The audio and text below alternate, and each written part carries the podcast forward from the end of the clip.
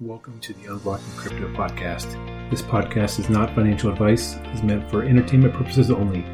These are just the opinions of a couple of rambling wrecks. Cool. All right. Last time we talked about buying Bitcoin and uh, we got into crypto and Bitcoin. Um, so today we're going to talk about storing Bitcoin and various ways to do that and what we've seen. Uh, but first, we're going to talk a little bit about some news. Uh, Jason, what you got?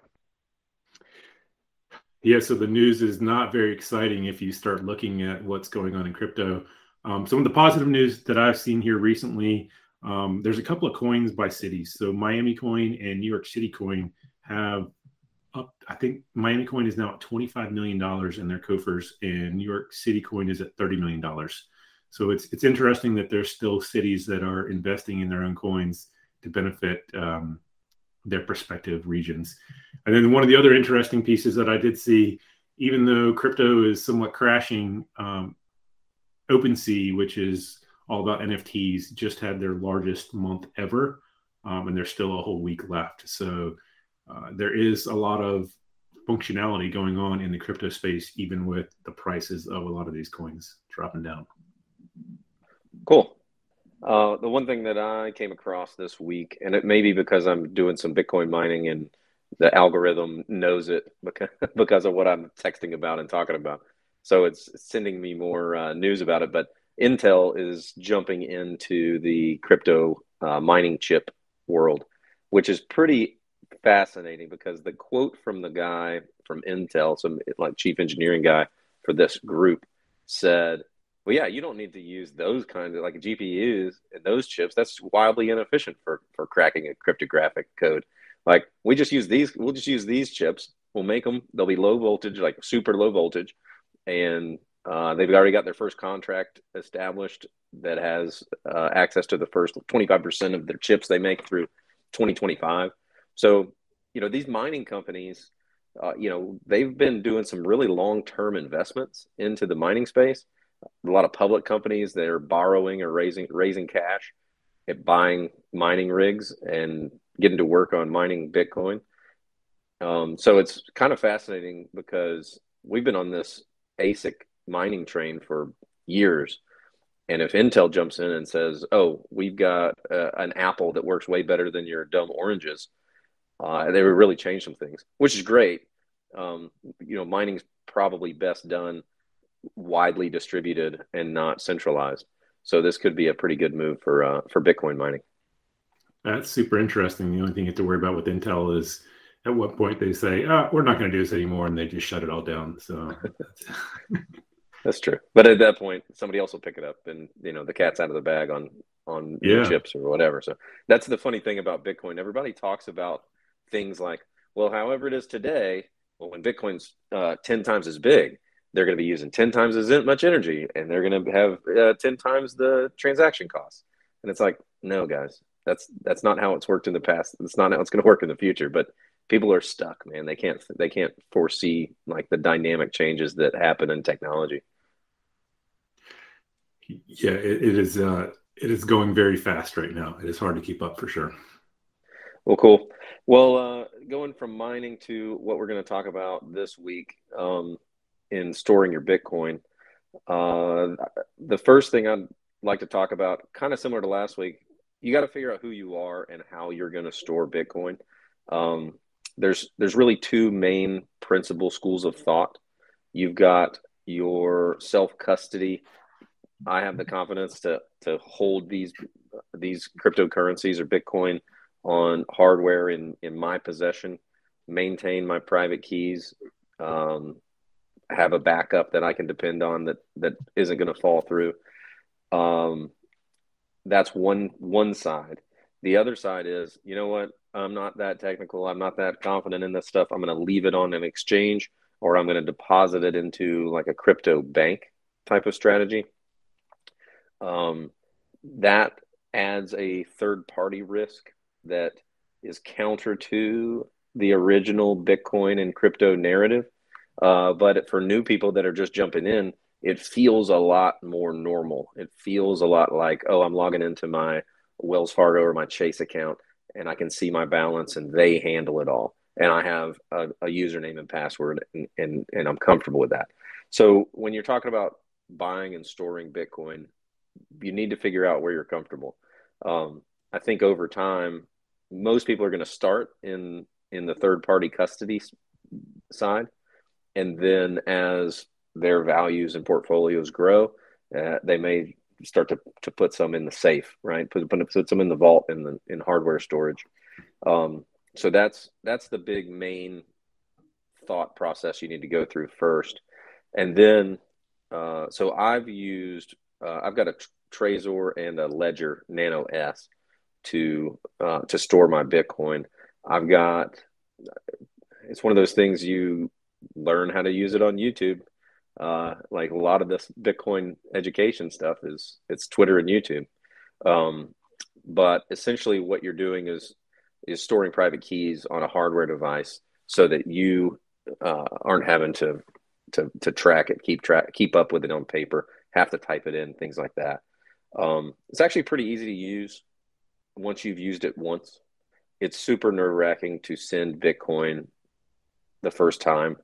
Uh, so when you buy it on an exchange and transfer it in, that there's a lot of uncertainty there, and, and that stinks. And then there's a time period where the blocks are being mined and your transaction hasn't gone through, and you're, you haven't had multiple confirmations that you need in order to transfer the coin. So that's a little bit of a, a, a headache and a challenge. Um, but once once you've got it, what I do is I have it on my uh, hardware wallet and I store those and keep those and I have them backed up with my seed phrases. I have seed phrase my seed phrases stored in a way that's separate from my hardware. Like if something goes weird, I, I can back up my wallets. Um, but I also have uh, an, a, a wallet on my phone, and I have a, like a read only wallet. So I can just see and make sure the balances in my hardware wallets are maintained so that there's no weird stuff where somebody somebody hacks my uh, account or something you know not that that really could happen but for peace of mind i can just uh, just look at my accounts and look at my different wallet addresses and make sure that the right uh, the right bitcoin amounts in each one. So it's a little bit of peace of mind without having to plug in my hardware again. So is that ledger live or what is that read only wallet? Uh, i use BlueWallet. Um, uh, a buddy of mine recommended it. Uh, that's what he used because he's in the same boat where it's like, yeah, it's cool. I feel really good that it's on the hardware wallet. But in order for me to just double check, like you know, sometimes you log into your your checking account uh, to check something real quick, and you're like, oh, okay, like peace of mind. Yeah, well, that's about what I'm supposed to have in my checking account. Um, it's the same deal. Like if I'm if I'm just like, eh, you know, it's been a while, and that uh that wallet, I don't, I haven't looked at it in a while. I just pull it up, everything's there, uh, and then I'm good. Well, I think the other big advantage to that is it provides an air gap to what you're doing, right? So it's a USB dongle that plugs in, and to make that transaction, you actually have to press a button on that device. So um, theoretically, if it's not plugged in, there can be no transaction done, which is a, a huge deal, right? Oh yeah, no, it's super secure, but it, uh, you know, there's like a human nature side and a technology side, and like, you know, if you had a bunch of gold in a vault, every once in a while you'd open it up and just like put your eyes on it. Okay, it's still there. Close the vault, lock it back up. Uh, so it's kind of the same way for me. Like every once in a while, I just want to make sure everything's still there. Yeah, no, I um I I have both of those as well, and I would say I'd go the opposite direction where I put it scattered it across exchanges and other wallets because I'm screwed up and not and lost my uh, passphrase, my recovery keys on one of them and I can't get into one of my coins. So um, it's definitely something that it makes sense to use, but it's not the first thing you want to try when you're getting into crypto, in my opinion. Yeah, I, I agree. I think uh, the first thing, you know, you can store things on exchanges, right? So you log, like we talked about last week, you log into the exchange, put your US dollars in, uh, exchange it for crypto, and then you just let it sit there. Um, and then, of course, there's all these other like online banks or crypto banks uh, that'll give you interest, pay you interest for these things. Um, I've used uh, BlockFi primarily for that. Um, so I'm early on a year. I'm about a year into my BlockFi experience. Uh, the first several months, it was five percent for Bitcoin up to your first whole Bitcoin, and then they've walked it down and lowered the rates. And you know, as their financial situation uh, changes, so now I've started pulling pulling currency currencies and Bitcoin off of my BlockFi account because the rates are just I mean it's 0.1 percent. Like this, it's not really worth the risk of block something happened to BlockFi or them getting regulated and me not paying attention. Uh, mainly, I mean, the only time I've ever had a bad experience with an exchange or something like like Binance got outlawed in the United States and I didn't pull stuff off. I just wasn't paying much attention. And so I still have some stuff on Binance that's that I could only reach like if I travel internationally or I use a VPN or go through like a, a process to convince the system that I'm not residing in the United States. Uh, so it's yeah, leaving stuff on exchanges and things like that. I feel like there's always some kind of weird risk. I know BlockFi had an issue with New Jersey. New Jersey didn't like how they were doing things, and their regulators cracked down on them. And I, it's just a little bit of risk that I, am not willing to take for 0.1 percent. Uh, four or five percent, like that's pretty solid. I can I can I can handle that. Um, it, it, seems like BlockFi and a lot of the other guys. I mean, so I use BlockFi too. I use Celsius and and uh, Nexo.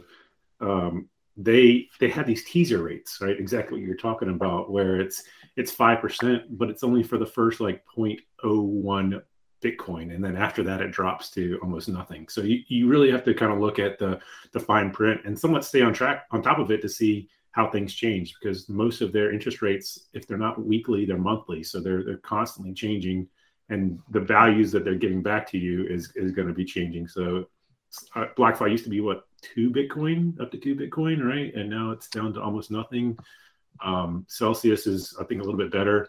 But even like the, some of the exchanges like Voyager, so I, I've turned into a huge fan of Voyager because they're giving like four and a half percent back up to, oh man, it's it's like ten Bitcoin or it, it's it's quite a bit. So that's a lot. Yeah, it, it, it's it's really good, um, and it's I mean, there's a third party risk, like you said, right? So it depends on how risky you are or risk adverse you are. And it's probably not a bad idea to spread out whatever you have across a bunch of different things so that you don't lose everything in case something's compromised. Because even Coinbase gets hacked, yeah. right? which is kind of the biggest guy out there. Yeah. And one more thing to add um, when it's time to withdraw funds from BlockFi, like BlockFi at one point cut it down so that it was the maximum was one Bitcoin and it cut it to 0.5 Bitcoin. So I pulled a half a Bitcoin off. And in, normally I'm used to Bitcoin transactions taking 30 minutes to an hour to confirm and everything settled. But BlockFi has like a multi day withdrawal time period because they have to kind of unwind or have some Bitcoin come loose because they're lending out the Bitcoin and they, you know, it's Bitcoin, right? So you can't send IOUs, you have to send actual Bitcoin. So they have like a grace period of a few days where they uh, receive Bitcoin payments back from these loans, and then that frees up Bitcoin, so they kick it out to you. So again, it's one of those things when it's on a hardware wallet, that's your Bitcoin. You know, your keys, your your coin, and then when you put it on BlockFi and it's uh, not yours anymore, they're lending it out and they're doing things. So there is a there is a bit of a, a payment uh, of a few days that you've got to make in order to unwind that deal you made with BlockFi to, to hold your Bitcoin. Yeah, but I think the big thing here is gaining interest on the crypto that you're holding. And when probably you and I went very a very long time when we got into crypto without gaining extra interest on these cryptos that we were holding. And it's it's nice to get something, right? Granted, it's four four or five percent a lot of times, um, but that's still a lot more than getting zero percent. Uh, so there is some advantage to that. The other intriguing things that you can really do is start staking your coins on the networks that they're a part of. So Ethereum has E2, which I'm not a huge fan of because it locks it up forever. Um, but you have things like Cardano, where if you're staking in the Cardano network, you're actually keeping custody of your coins the entire time and just delegating your voting rights to one of the the node uh, participants, right? So the, the node vendor who's actually making voting on what the network is going to be doing. So you're going to get rewards for that, and you're never actually giving up your your your tokens. so it, it's pretty safe there. So there, there's a lot of that um, that happens in crypto. The problem is now you're having to do some sort of crypto wallet that is typically blockchain specific. I mean, there are some wallets that go across lots of different blockchains, but if you're going to do Cosmos, you're probably going to do Keplr or Cosmostation. If you're going to do, um, uh, who are the other ones? Uh, if you're going to do Solana, you probably want Phantom, right? So um, if you do the Phantom network, you probably want their own wallet. so there's just so many out there, but you can get 10, 15% APYs, right? And sometimes even more depending on some of the smaller coins. So it's it can be very beneficial if you believe in those projects and you think that they're going to continue to go up and you get some extra added bonus on on the side. Yeah, and I, like I do it in a real simple way. Like I have some some altcoin positions. Uh, Kraken will stake for you essentially. You just transfer the coin or the the value onto Kraken. Click the stake button. Pick how much you're going to stake.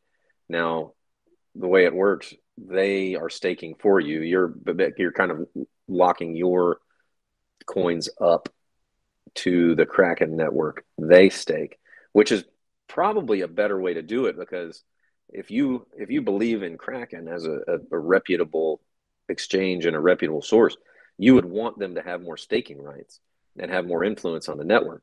So I'm not a big proof of stake guy, um, but at least that makes sense so that people are picking. So if you have a bad actor, people will unstake their their cryptocurrency and move to places that are that are acting more appropriately so that the proof of stake concept will you know will benefit the network better uh, so it motivates people to, to act right um, but and it's way simple man like it's not like you have to have different wallets different this blah, blah, blah. but you're trusting kraken to not screw up and lose your stuff or crash or you know be unavailable to withdraw funds or any of those things that uh, that, that these exchanges and, and third parties typically have these kind of problems.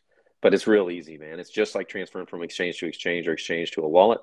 It goes in, it pops up on your account. There's a little button you click to stake. You stake it, and then every couple days or whenever whatever protocol uh, rewards stakers, um, you it pops up on your account. It just adds in, and then you're like compound interest staking uh, from that point forward. I think they do twice a week on Kraken. So that, that's also who, who I use. Um, Voyager does a great job with with Polkadot too. You just have to have a minimum amount held there over over the month, and they only pay once per month, usually like five days after the, the month ends. So um, Kraken is definitely in that comp- it compounds the most, the fastest. Well, cool. Well, um, I think that we've covered storage and the different things that I have real experience with. Um, so I think we'll wrap up here and we'll look forward to next week. Yeah, sounds great. Awesome. Thanks, Jason. Thanks, Al. Thanks for journeying down the crypto rabbit hole with us. If you're interested in learning more about crypto, please join our private Facebook group, Unblocking Crypto. It's a small community discussing new ideas and just asking questions to learn more. Hope to interact with you there.